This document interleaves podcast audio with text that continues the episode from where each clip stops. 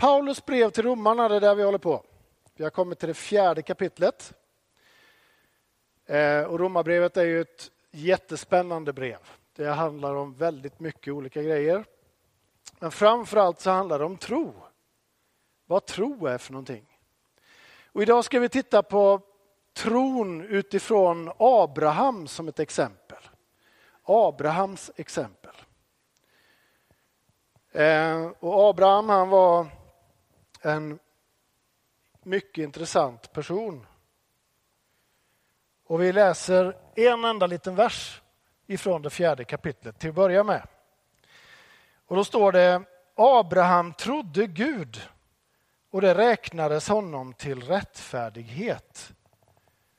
Sug lite grann på den där meningen. Abraham trodde Gud. Abraham trodde Gud. Lägger ni märke till att det står Abraham trodde Gud, inte att han trodde på Gud. Utan han trodde Gud. Om vad då?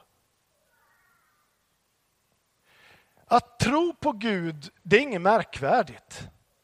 Det finns massor av människor som tror på Gud. Men att tro Gud, att han är mäktig, att han kan förvandla, att han kan göra det han har sagt att han ska göra, det är en helt annan grej. Och det var det Abraham gjorde. Han trodde Gud. Och den tron som Abraham hade, den gav honom möjligheten, den gav honom rätten att räknas som rättfärdig. Det här ordet rättfärdig, det är ett knepigt ord. Det är egentligen bara vi religiösa människor som använder det ordet rättfärdig. Vi ska titta lite grann på vad det står för, ordet rättfärdig. Och vi ska titta lite grann också på vad tro är för någonting. Vad är tro?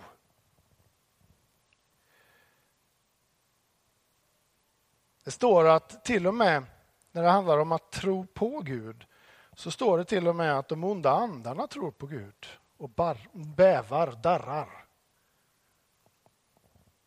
Men att tro Gud om att han kan göra det han har sagt.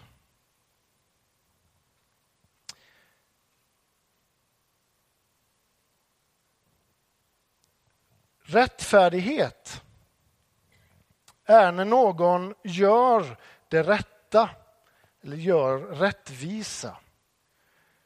Ordet rättfärdig kan även användas om någon som är fri från synd.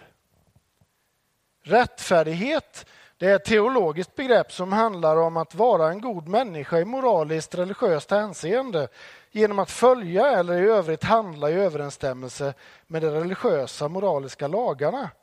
Inom judendomen kallas en rättfärdig person för tzadik. Det här är så långt eh, Wikipedia.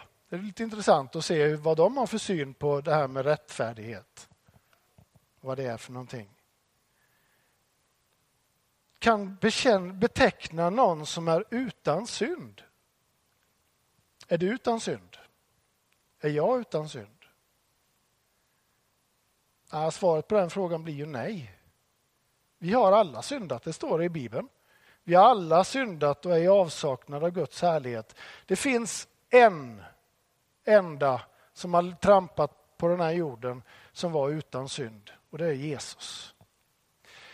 Och tack vare honom, när du och jag tar emot honom i våra liv, då räknas vi som rättfärdiga, alltså en som är utan synd. Genom Jesus.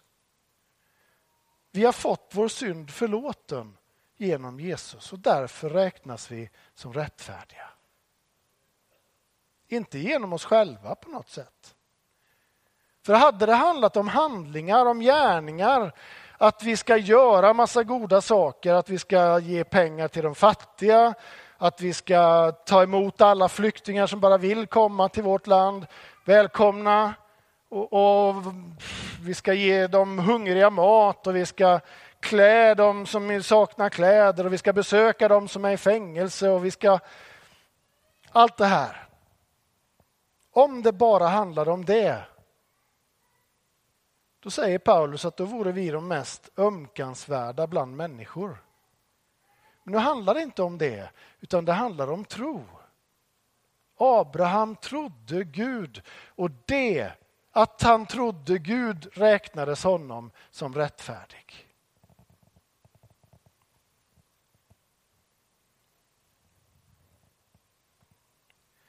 Vad är då tro?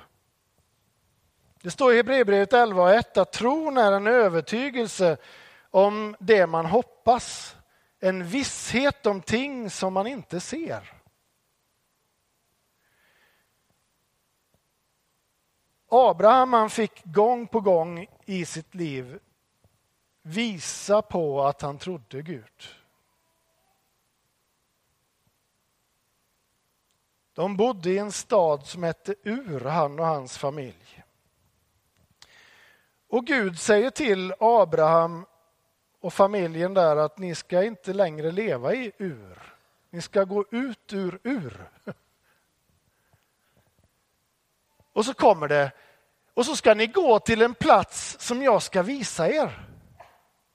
Har du någon gång i ditt liv fått ett sådant direktiv?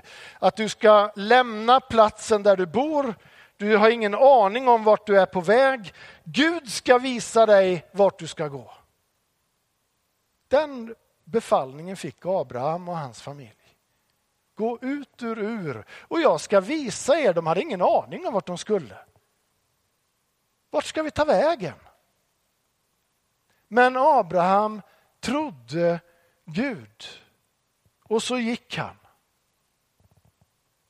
Ut ur Ur. Gud kommer till Abraham och så säger han att jag ska göra dig till ett mäktigt folk. Ut ur dig ska alla folkslag som finns på den här jorden och som kommer att finnas på den här jorden att bli välsignade. Wow. Det var bara ett litet problem. Och det var att Abraham var gammal, han var så gott som död. Då är man gammal. ja. Och, och, så var det ett problem till och det var att Sara, hans hustru, hon var nästan lika gammal och hon saknade det som kvinnor brukade ha. Alltså hon kunde inte föda barn. Och då är det ju ett litet smått problem att bli far till många folk, eller hur? Hur gör man då? Ja, man tror Gud, att han är mäktig att hålla det löftet som han har gett. När allt verkade hopplöst, när allt verkade sådär kört, då trodde Abraham i alla fall. Fast man inte ser. Han såg inte löftesbarnet, det fanns inte i närheten. Men han trodde i alla fall. Fast man inte förstår, hur ska det gå till? Vi är ju gamla som gatan. Det här kommer aldrig funka. Men han trodde i alla fall.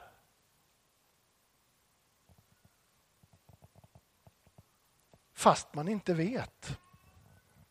Om man nu ska vara lite banal och dra ner det här med tro på ett, ett litet vardagsplan så är det ju faktiskt så att har du någon gång gått in i ett mörkt rum någon gång som är helt becksvart sådär och så vet du att någonstans här eh, så finns det en kontakt, en sån här strömbrytare som gör att lampan som är i rummet den tänds om du trycker på den kontakten. När du trycker på den knappen så gör du faktiskt ett steg i tro. Därför att du vet ju inte om allting funkar som du gjorde förra gången. Det kan ju ha varit någon liten mus som har gnagt av någon ledning så att när du trycker på knappen så tänds inte lampan. En säkring kan ha gått. Vattenfall kanske inte har skickat ut tillräckligt med ström så att, eh, ja, ni vet. Det finns massa olika grejer som gör att det kanske inte funkar. Men när du kommer in i det där mörka rummet så står du inte där och funderar och tänker det att ah, det är nog en mus som har varit och gnagt av ledningen så jag struntar i att försöka ens. Det, det kommer ju aldrig att lysa. Utan du går ju bara in i rummet, du letar rätt på kontakten och så trycker du på den och funkar allt som det ska, ja men då lyser ju lampan. Men du kan ju inte veta det. Du gör alltså, tar alltså ett steg i tro när du går in i rummet. Du tror att det blir ljust när du trycker på knappen och så blir det det. Det är precis likadant med ditt och mitt liv.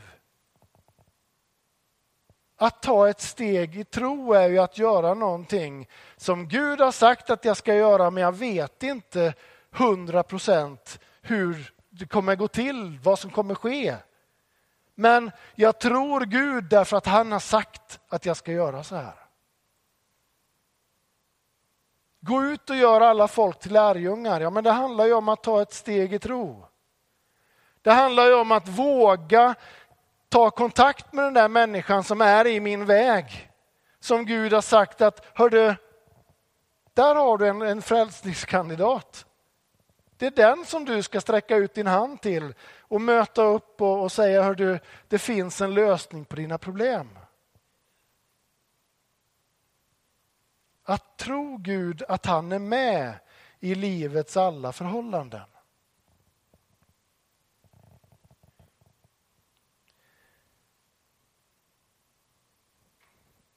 Så kommer Gud till Abraham igen och säger att om ett år kommer jag tillbaka till dig och då har du fått din löftesson. Under tiden där så har man ju experimenterat lite grann själva, Sara och Abraham, och tänkt att ja, men, vi har ju en tjänsteflicka här. Det kanske är genom henne som löftesonen ska komma.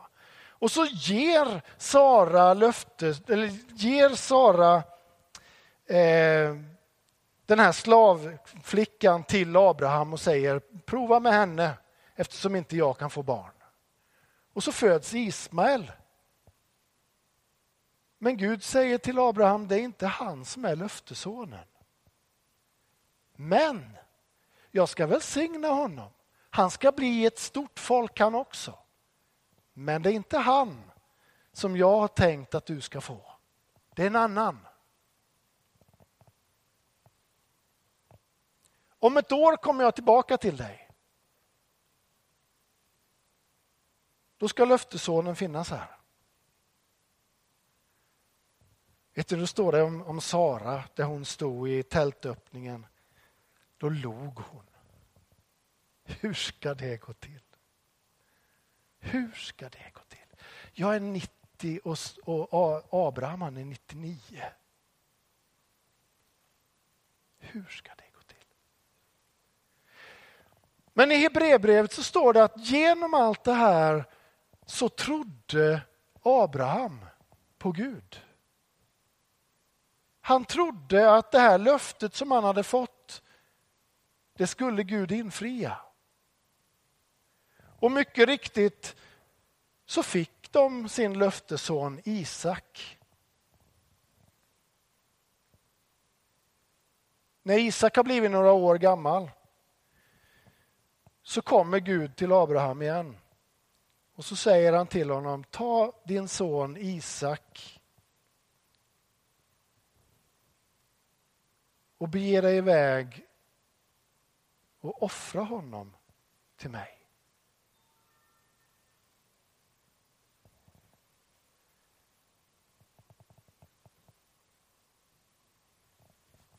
Tänk om, om Gud, jag har ju en grabb som heter Rafael, han är 27 nu. Tänk om Gud hade kommit till mig och sagt det. Stefan, jag vill att du ska gå till berget där uppe vid, vid Örsundsbro. Fin utsikt över, över sjön där. Eh, ta med dig Rafael och så offra honom till mig. Alltså hemska tanke.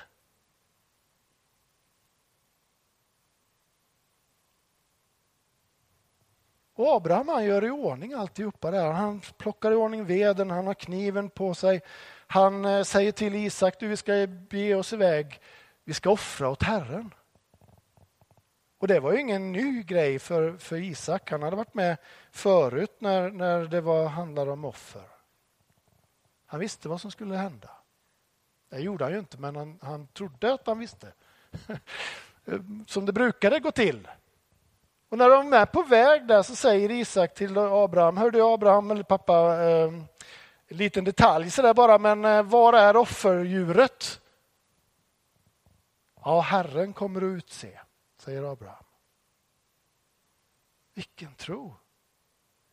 Det står i Hebreerbrevet om Abraham vid det här tillfället att han trodde Gud så mycket att om han till och med offrade sin son Isak så skulle Gud väcka upp honom från de döda igen. Den tron, den tillförsikten om Gud hade Abraham.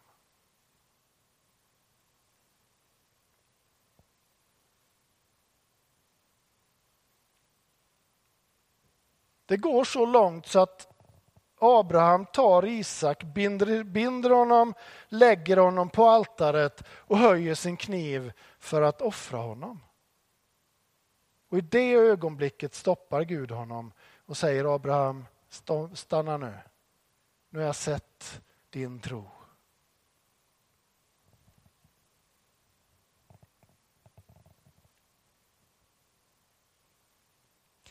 I allt som Abraham trodde eller gjorde så trodde han på Gud. Hur är det med dig och mig då? Idag är det ju otroligt populärt att tala om självförverkligande. Att tro på sig själv, att det eh, finns ingenting som kan hindra dig i, i det du ska göra i livet. Det, det är liksom, bara du tror på dig själv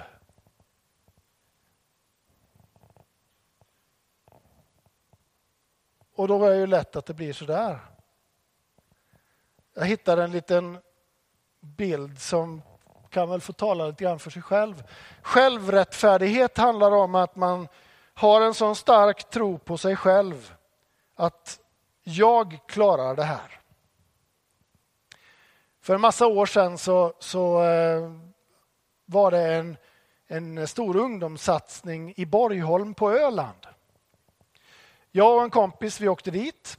Och det var massor av ungdomar från hela Sverige som samlades där för att evangelisera Borgholm under en veckas tid.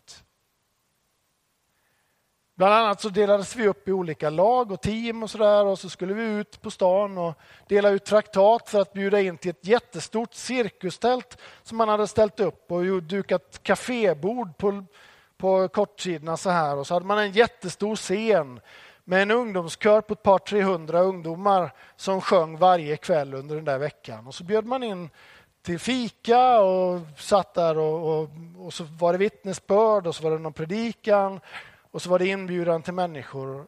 Och på dagarna så hade vi bibelstudium och så delade vi ut traktater på stan och, och sådär. Vid ett tillfälle så möter jag en, en eh, man i 35-40 års åldern eller vad kan ha varit tillsammans med en annan kompis som var väl ungefär i samma ålder och så hade de några, några barn med sig där och så där. Och så kommer jag och delar ut en traktat, frimodig som man var på den tiden. Eh, och säger det, ni är välkomna ikväll bort till tältet som är där borta, ni kanske har sett det. Vi har, det är lite fika och så sjunger vi lite grann och berättar om vår tro på Jesus. Ha, sa han. Jesus.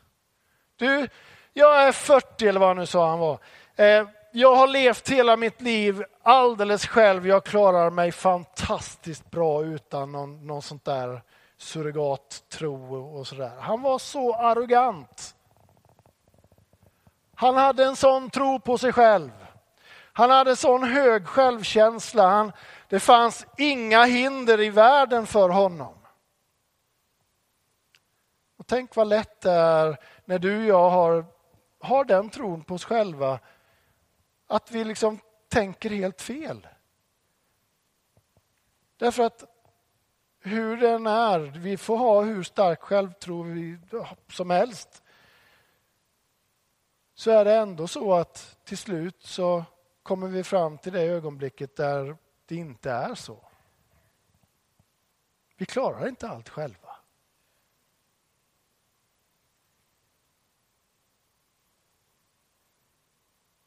Var en kille som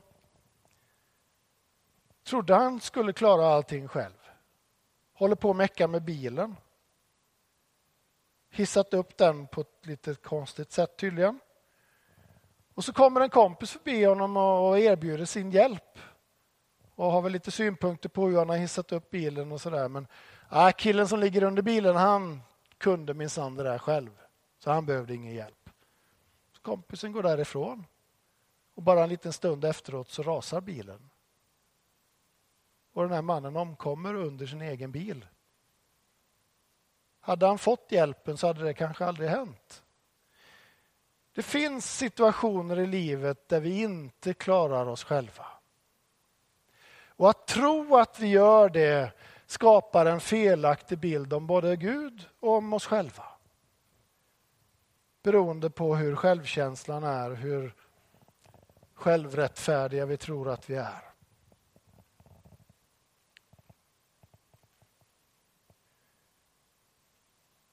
När vi tar emot Jesus så får vi del av Guds rättfärdighet av tro. Inte genom gärningar. Det handlar inte om att vi måste uppfylla en, en viss kvot av goda handlingar i vårt liv. Utan det handlar om tro. Vad är då rättfärdiggjorda? Om man leker lite grann med det där ordet så kan man ju vända på det så handlar det om att vara gjord färdig på ett rätt sätt. Det tycker jag är ganska bra. Det förklarar rätt bra vad rättfärdiggjord är för någonting. Att vara gjord färdig på ett rätt sätt. Men är vi färdiga då? då? Ja, vi är på väg. Men en väsentlig skillnad mellan en som har tagit emot Jesus i sitt liv och den som inte har gjort det det är att vi har fått vår synd förlåten. Och Det är väl egentligen den enda aktiva handlingen som du och jag behöver göra. Det är att vi ber Jesus komma in i vårt liv. När vi gör det, då gör han resten. Då gör han oss färdiga på ett rätt sätt. Så att vi kan nalkas Gud, så att vi kan komma nära honom. Så då behövs inte handlingarna då. Vad skönt! Då kan vi sätta oss här i vår goa kyrka och titta på varann och pilla oss i naven och tycka vi har ju det för mysigt. Vi har ett fantastiskt lovsångsteam. De är så duktiga. Eller hur det nu var. Och så kan vi ju ha det så gött. Behöver inte göra någonting. För att det handlar ju om tro. Ja, riktigt så enkelt är det väl inte då. Jakob han säger så här i 2.18 i andra kapitlets 18 vers. Visa mig din tro utan gärningar så ska jag med mina gärningar visa dig min tro. Men Paulus talade ju om att det handlade inte om gärningar utan om tro. Säger de mot varandra då, eller? Nej, de pratar inte om samma sak. Paulus han talar om att bli rättfärdig. Det blir man genom tro. Jakob han talar om att ha en tro. Och om du har en tro så måste det synas på dig. Genom ditt liv, genom ditt sätt att vara, genom det du säger, hur du säger det och så vidare. Jesus han pratar också om det här. Han säger det att jag var hungrig och ni kom och gav mig mat. Jag var utan kläder och ni klädde mig. Jag satt i fängelse och ni besökte mig. Och så vänder han på det och säger att jag var hungrig men ni gav mig inget att äta. Jag var naken och ni gav mig inga kläder. Jag satt i fängelse men Er såg jag inte till. Och lärjungarna ställer frågan till Jesus, när har vi sett dig göra allt det här? Din nästa. Vem är din nästa då? Jo, det är den människan som du möter i ditt liv. Det kan vara en granne, kan vara en arbetskamrat. Det kan vara någon som bara poppar upp så där i tanken hos dig. Just det, den där var länge sedan jag pratade med. Och så tar du telefonen och ringer och kollar. Hör du, hur är det? Det var länge sedan vi pratades vid sist. Det är din nästa. Och om vi säger att vi tror på Jesus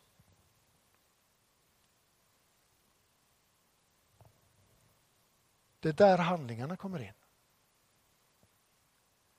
Och Då menar Jakob det att om du säger att du tror men det inte syns i ditt liv, då är din tro död. Och den är lika död som om du gör en massa grejer, du besöker de här sjuka, du, du ger kläder till de nakna och du besöker fängelser och sjukhus och allt vad det är. Men du gör det inte därför att du tror på Gud, utan du gör det för att döva ditt samvete eller vad det nu beror på att du gör allt det här. Då är det lika dött. Tron behöver handlingar, men handlingarna, gärningarna, behöver också tro. Och det har ingenting att göra med att bli rättfärdig. Därför att i Gamla testamentet så trodde man det. Man räknade upp den ena lagen efter den andra och för att riktigt veta hur den där lagen som då kom till egentligen från början bara tio stycken. Tio budord som Gud gav Mose. Det var liksom grunden till lagen. Sen har man då hittat på det räcker inte bara med att man säger att man inte ska stjäla utan man måste liksom ha lite fler lagar omkring det där för att veta vad är stöld för någonting då? Och så skrevs det en massa nya lagar. Och så, för att man då skulle kunna tolka de där lagarna på ett rätt sätt, ja då skrev man en bok som, som tolkar lagen.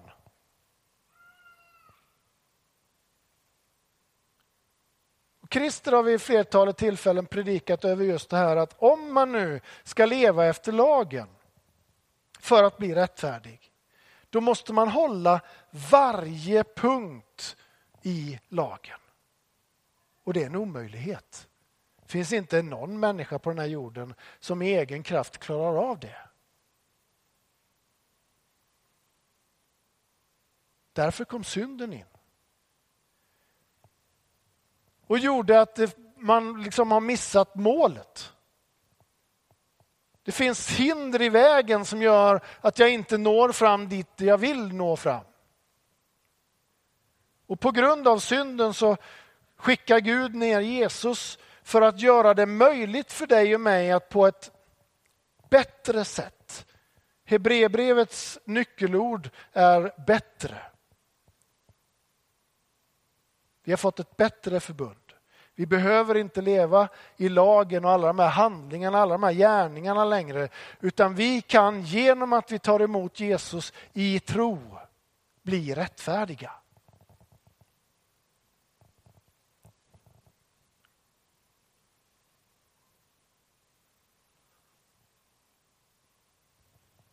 Där hoppet var ute, nu handlar det alltså om Abraham då, där hoppet var ute hoppades, hoppades han ändå och trodde. Rent mänskligt sett, som jag sa innan, så var det omöjligt för Abraham och Sara att få barn. Abraham var så gott som död och Sara saknade det som kvinnor behövde ha för att kunna bli med barn. Rent medicinskt sett så var det omöjligt. Det gick inte. Och ändå så tror Abraham att det här kommer att ske. Vilken tro! Samma med Isak. Ja, men även om jag måste offra Isak så kommer Gud att ha en utväg ut ur det här. Var är offerdjuret? Gud kommer att utse det. Och mycket riktigt när Abraham höjer sin hand för att slakta Isak och stoppas av Gud så i en buske en bit bort så, så är det ett djur som har fastnat och man kan ta det istället och offra. Gud förser.